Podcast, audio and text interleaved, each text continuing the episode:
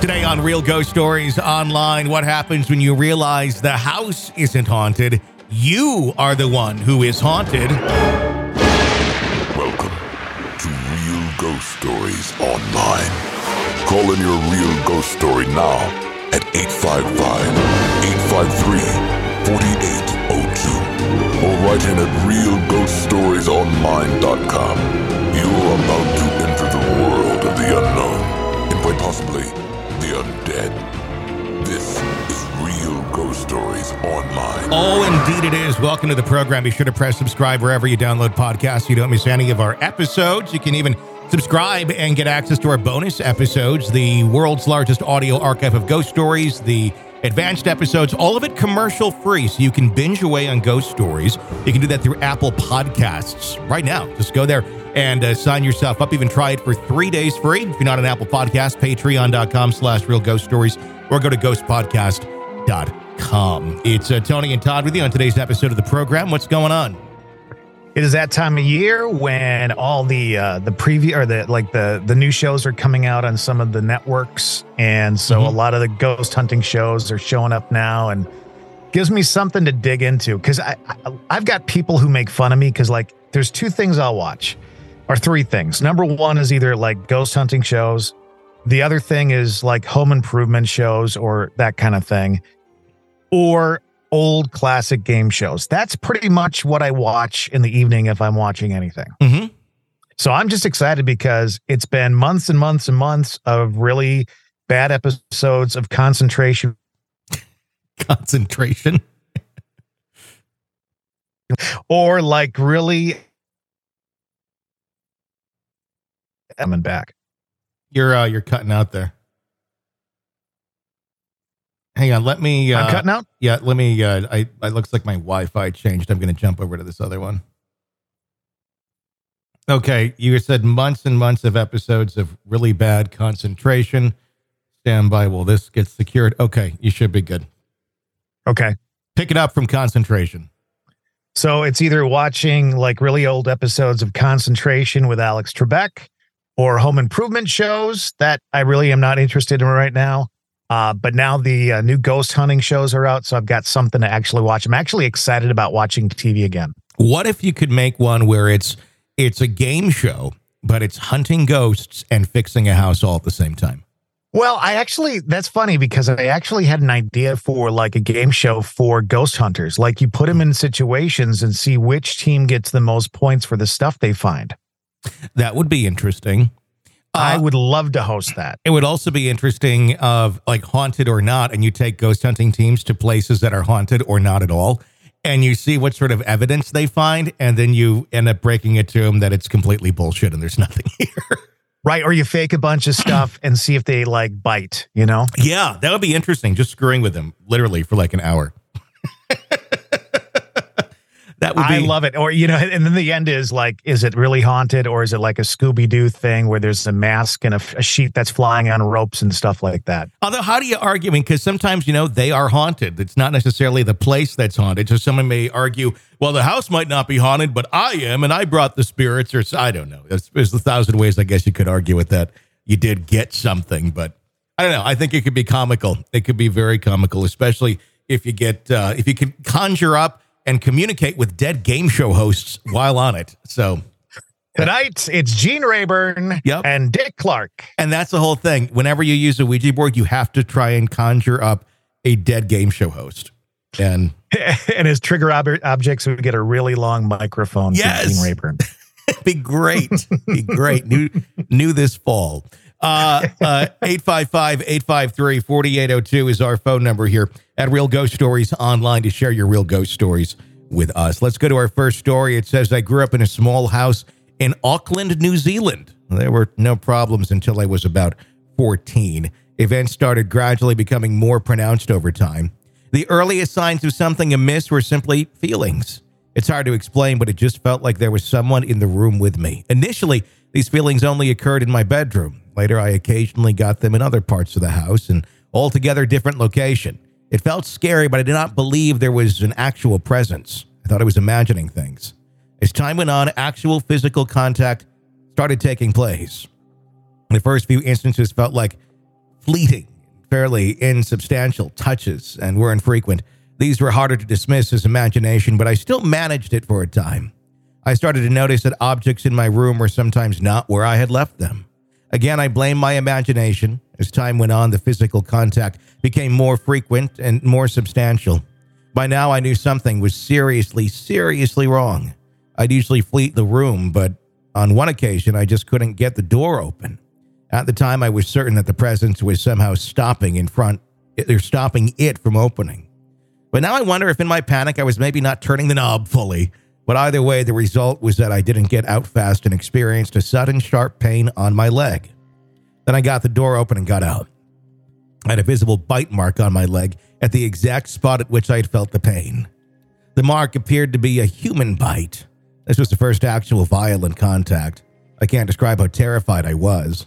I confided in my parents what had happened. I knew they probably wouldn't believe me, but I thought that maybe with the bite mark they would take me seriously. They didn't believe a word I said and believed that I must have got the bite under very different circumstances, shall we say. My parents are very strict and my punishment was pretty severe. They thought I was doing something I shouldn't have been at my age, which was not the case. Further escalations included several instances in which I saw objects in my room move on their own. The most serious incident of this nature was a drawer flying open, and the items of clothing in that drawer just sort of threw themselves out in a clump. Physical touches were in the form of sustained pressure, like a hand on me, not moving, rubbing, single stroking type contact, such as the feeling of a hand stroking once down my hair, and so forth. Physical touches and the feeling of a presence continued. The physical touches evolved to include occasional slaps. These were mostly pretty light and felt almost playful in nature. A friend who came around once felt a hand running down her hair and was then slapped when she jumped away. On another occasion, I was at a sleepover at a friend's house with three other girls.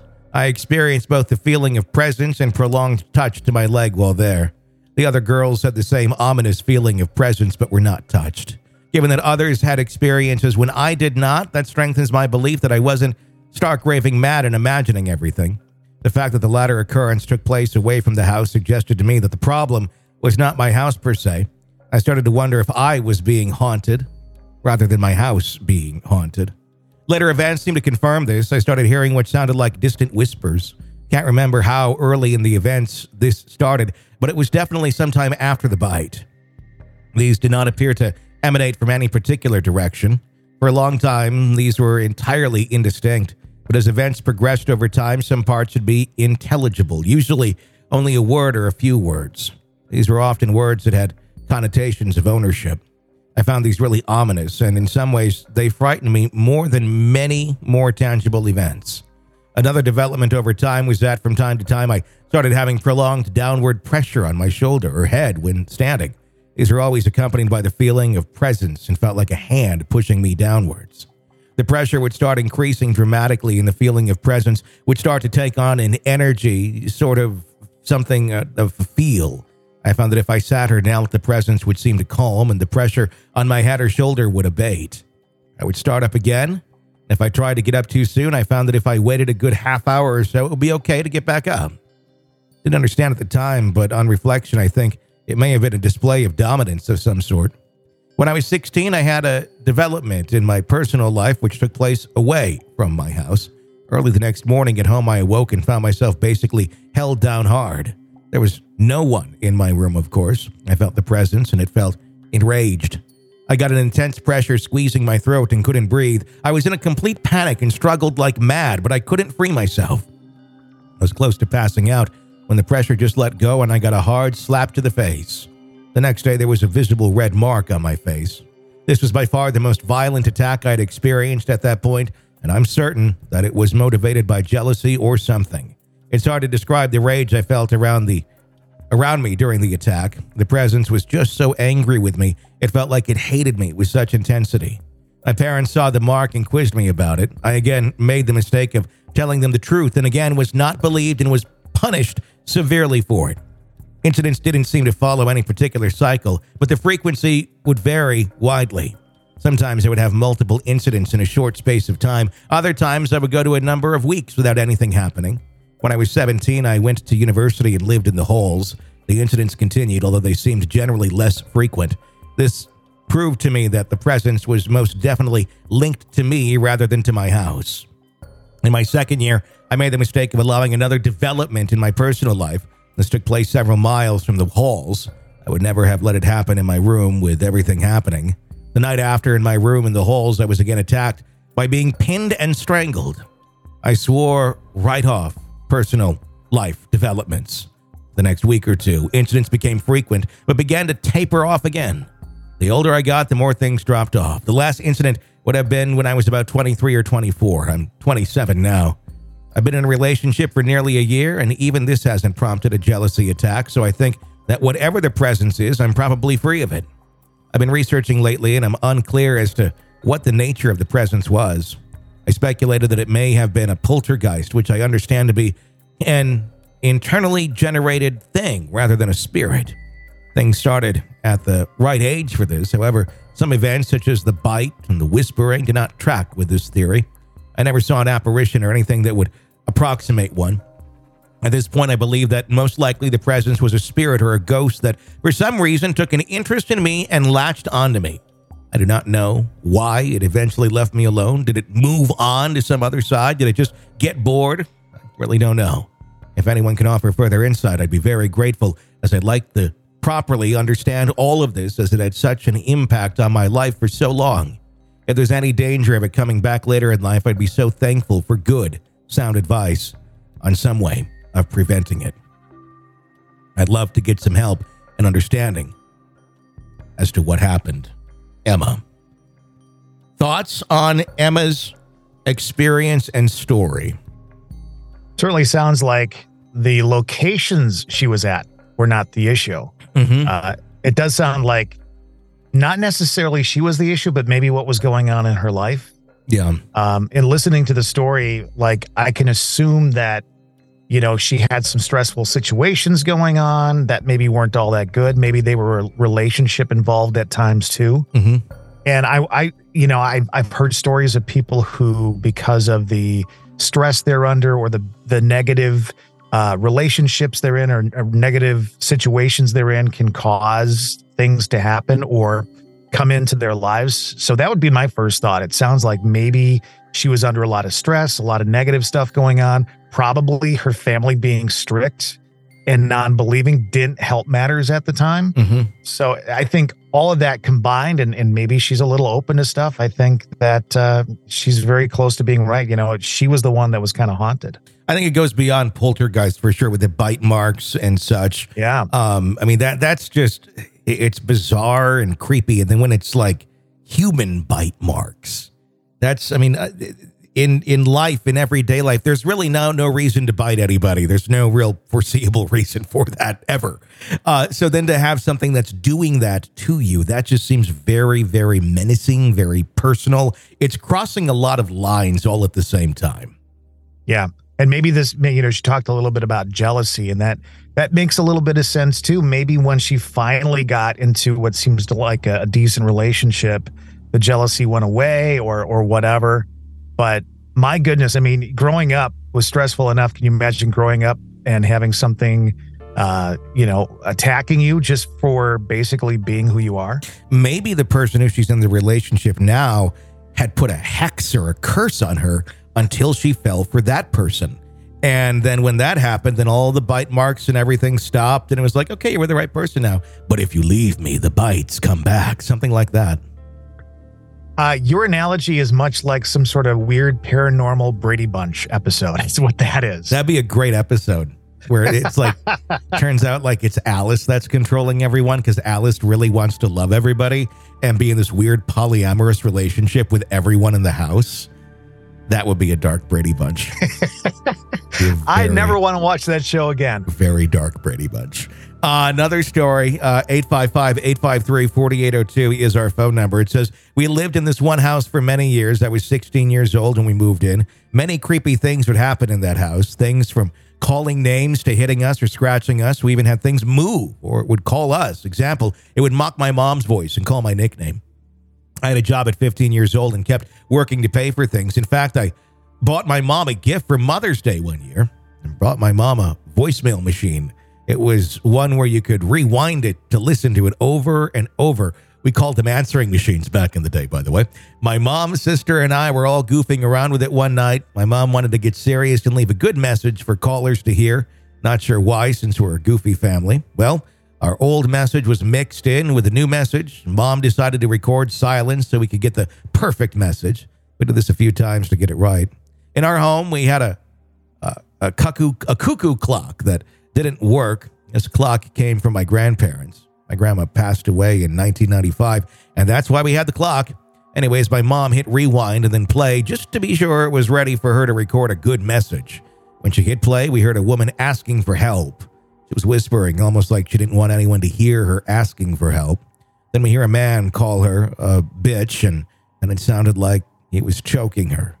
You could hear gagging like he was killing her.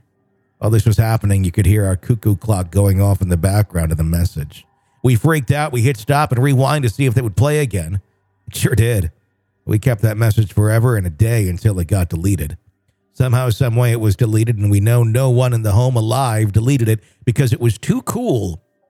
People would call and get freaked out over it. People would say, I hear a woman calling me a bee, lol. It was one of the coolest things we'd ever caught in that house. We had many events happen, but that was the coolest. So to this day, we still talk about it. I could never find any information on whether or not a woman died there. We believe that house was very haunted. The house still stands, and someone now lives in it. I, I don't know if it's a haunting or if just a random murder took place next to your answering machine. And years later, maybe like, oh my God, the answering machine had caught the evidence and someone's, you know, out, someone's dead and someone's free. But that answering machine could have solved the uh, the puzzle. It could have. I as soon as she started talking about the answering machine, I'm like, oh, there's going to be an EVP. There's going to be an EVP, and uh, and there certainly seemed to be. There is research with cassette tapes, Mhm. and I mean, if you're into investigating or watching ghost shows like I am, there's EVPs all over the place. Typically now they use digital recorders and stuff, but back in the day they did use cassette tapes Sure. and there are actual actual reported cases of just blank tapes being put in rooms without a recorder and and questions asked and and all that kind of stuff and an investigation done and playing back that tape there is stuff on the tape like it magnetically imprinting because that's what you're doing is you're magnetically Yes. imprinting audio onto it so it, it's almost like it did it it didn't even need to run through the machine to get it it's just there Exactly. So as soon as they started talking about, uh, you know, a, a voice recorder or a, um, an answering machine, I was like, oh, there's going to be EVPs. And I wonder over the years before, you know, this big surgence of investigating and, and knowing what EVPs were and all this recording equipment, I wonder how many times people got voice messages and never even heard that voice in the background that was there. oh i bet a lot and, and a lot Yeah. of times it'd be written off to oh it's an because sometimes on old cassette tapes too if you recorded over them sometimes there, there would be a faintness of what was there in the past unless you know you it recorded really good um Yep. But that that certainly would i mean we knew that with reel to reels certainly we had to there was a big old magnet thing that it plugged in and if you put it to your head you'd probably have cancer in two years. But uh, it also erased tapes lovely.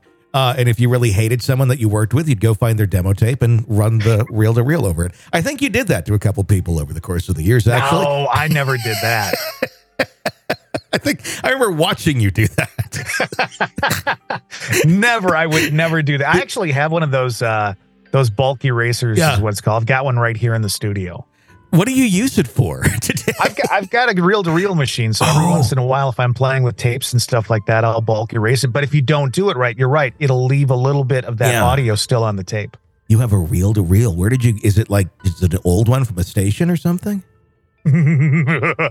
You stole it from a station. You stole it from Radio Road, but when it was listen the guy with two turntables and a microphone from some radio station you were at Radio Road, that's where I took it. I took it from Radio I Road. know. I have No, the I, I got this as a gift from a radio station Okay. I got mine as a gift from a radio station too. I just had I just had to crawl through the windows uh, to break in and get it. But I did get permission. I did get permission, and the place was infested by raccoons at the time. So Oh. it uh, it was kind of like, well, I'm going to rescue this before it gets destroyed. And it, it, it's funny because it still has um, there's a a, a, phone number uh, on it, and it's uh, for who is the weather guy in Madison? Um, it's still on. Charlie Shortino. It was Charlie Shortino weather in the phone number. you should call that sometime. I did. I called it like two years ago, and guess who answered? Charlie Shortino. and I, I was just like, no. I think he retired like shortly thereafter, but I, I did try calling it in recent years, and he, he answered. That's great. Yeah, it was just funny. Uh, 855 853 4802 is our number here at Real Ghost Stories Online. Let's go to another uh, letter. It says, I worked in a church on a college campus for 24 years. I believe the building was at least 50 years old when I was there and hosted many funerals. Over the years, my family and I witnessed some strange occurrences. There was a small black chapel for smaller services and prayer, or back chapel, not black chapel. Uh, it was cheery during the day. At night, however, almost everyone entering the room would get goosebumps. The chapel was not often used after dark. Every time I went in there, it felt electrified. One night I was working late after I locked the building and set the alarm. I walked past the outside of my office towards the parking lot. When I passed the door, I heard the distinctive sound of the office door unlocking from the inside. No one was around. Though I knew I could get written up for not locking the door, I decided not to go back inside to check if something had unlocked it. Another night, I was counseling a couple in my office at one end of the building while my husband was reading in the kitchen at the other end of the building. He began to hear chair- chairs being moved in the sanctuary between us. He knew that sound well because we had rearranged those chairs many times. He walked into the sanctuary to check, but no chairs appeared to be moved. He went back into the kitchen and heard the movement again. He checked the sanctuary two more times, but nothing looked out of the ordinary. The noise continued for a while whenever my husband was out of the sanctuary, then eventually stopped. When he told me what happened after, I explained that we had heard nothing in my office. Yet another night, I was working in my office and had my daughter with me. She was thirsty, so she started to walk across the building to get a drink of water. As she got to the back of the sanctuary, she saw a man standing in the fellowship room in front of the kitchen. The building was dark and locked up except for us, but she saw the dark figure clearly. My daughter was startled and ran back to my office crying. I immediately went to look around, but could find no one. Finally, I was hosting a large weekly dinner for students in the fellowship room. My son had to use the restroom in the adjoining hall. While there, he noticed a tall man with dark hair he didn't recognize. Just as my son began to focus on the man, he sort of swirled out the window. My son immediately told me about it, not in a fearful way, but being puzzled.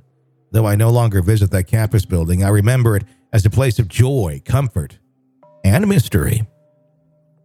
Yeah, you know, churches creep me out. Uh, not all of them, but like certain certain places in in a church creep me out. I can guarantee almost any church I could go to, I could find one portion in that building that's kind of creepy. And if you think about it, I mean, and if you're religious, uh, I'm not saying anything to be mean or or or, or uh, discouraging against mm-hmm. your belief system, but there is a thing called the Holy Spirit, and that is considered to be a ghost, a spirit. That whole, in fact, they used to call it the Holy Ghost. Yeah. Um. So if if it's a good church, and if there is such a thing as the Holy Ghost, there should be spirit in that location. So yeah, I would think that there's there's certainly creepy parts to it, and every church that I've been in, new or old, has had some sort of creep factor in certain areas. Yeah. And here's a thought on that people go to church, they ask for forgiveness. Sometimes they kind of have those moments where whatever, you know, demons or whatever you want to call it, maybe, and I use that term more figuratively than I do literally, um, right. that may be, you know, holding them back, that may be um, hurting them. And sometimes they kind of have those epiphanies and it's like, okay, I'm going to change my life or do this or that different or something. And, and sometimes it's, it's a release. You're, you're asking for forgiveness. You're asking for help. You're asking for something to change. I mean, in a way, it's kind of like an exorcism uh, that goes on personally for a lot of people every day in a church. I mean, a baptism is technically an exorcism. Uh, when you're doing something like that in these buildings, a lot of people get baptized too as adults in these places, uh, which is a rite of exorcism. Uh, they are physical structures, just as any other physical structure would it not make sense that having these sort of things expelled out of people, if that's what in fact is going on for these places, to have those energies that still linger there? good and bad? I mean, I would think so. Um, and and the other thing about churches is all of my experiences uh, at church is there's this very positive thing about church, but there's always this underlying negative thing. Like I remember so many churches that I've gone to where everything's great and all of a sudden they're trying to oust the pastor. Yeah. And there's all this underlying you know political stuff that goes on so there's there's a little bit of negative energy that can go on in in, in those locations and we were talking about tv shows earlier i think it would be great for a team of two or more people to just investigate churches and see if they can actually get evidence of the holy spirit and what that might actually look like if it's actually a thing that would be very interesting i think you should also have a team of fbi profilers follow priests around and see what they can find in their past. does everybody get the theme of the show? I throw out some great ideas and then you just take it a couple of notches to the left. It's like, oh, holy shit, he seemed like such a nice guy. Yeah. That's why the sacristy feels really de- negative and dark and weird and it's fucking creepy. What's all over that robe? I don't know. Yeah, I, uh, yeah. Suddenly, the ghost show takes a very dark turn on a very special episode. that would be on a very special three part episode. Yeah, it's creepy. Uh, 855 853 4802 is our phone number at Real Ghost Stories Online. Let's go to a caller. Hey, this is Eric calling from Central Illinois. Um, calling to tell you about something that happened to me that I found kind of weird uh, a couple weeks ago.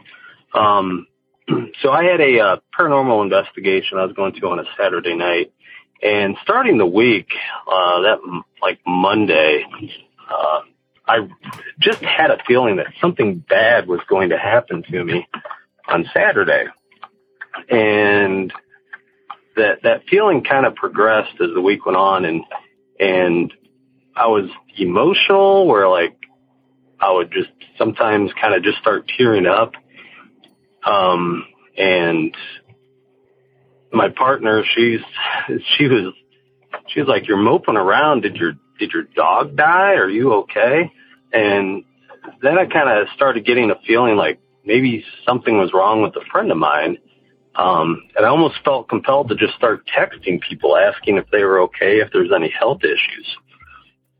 So, uh, we go to the investigation and, uh, nothing, nothing bad happens during the investigation. And so I just thought maybe it was just me getting myself kind of hyped up, uh, for, uh, for the investigation and just my, worries were were nothing. And uh, that Monday, um, I get a text message from my dad, and he asked me, you know, who, what was the last name of your supervising teacher that you had when you student taught? And I texted it back to him, and he said, "Well, I'm sorry to inform you, but uh, he passed away on Saturday." And it just kind of dawned on me like maybe that was something that uh, that I was feeling or knew it was coming, and I really wasn't too upset because I think I'd already mourned uh, mourned his passing uh, the week prior. So I don't know, just a little empath uh, incident that I had, and uh, enjoy the podcast. And thank you. Have a good day. Thanks for sharing that story. That's an ability I would not want to have the okay, when I feel this, it means someone died. You know? Yeah, and uh, you know he, he obviously is aware of the fact that he's probably an empath, and that's probably what was taking place. Um, I know people who, when they're getting ready for an investigation, and you know it's a week off or maybe two weeks off or something, they start getting all these messages of names and and and visuals and all that kind of stuff. And then after the investigation, they do more research on the place, and well, you can line up this name with that, and and that that picture with this picture. And it's kind of crazy. And for me like i'm not sure i could deal with that if that was like an everyday occurrence. I can't deal with everyday occurrences of things that are like hard facts in front of me it's like let's try and figure out the okay great that we'll get to it we'll figure it out but if it's like all like kind of shady and in the haze and it's like i'm kind of getting this feeling this way or that way that's that's quite an ability if, if you're able to to focus in on things of that nature. I think would also be eh, I would never ask this question like when my death date is. No. And I know people who, you know, have some abilities and things like that or claim to, and they feel like they know what they're going to die of and when they're going to die. And it's like, why would you want to know that? I don't want to know that. I really, I have no desire.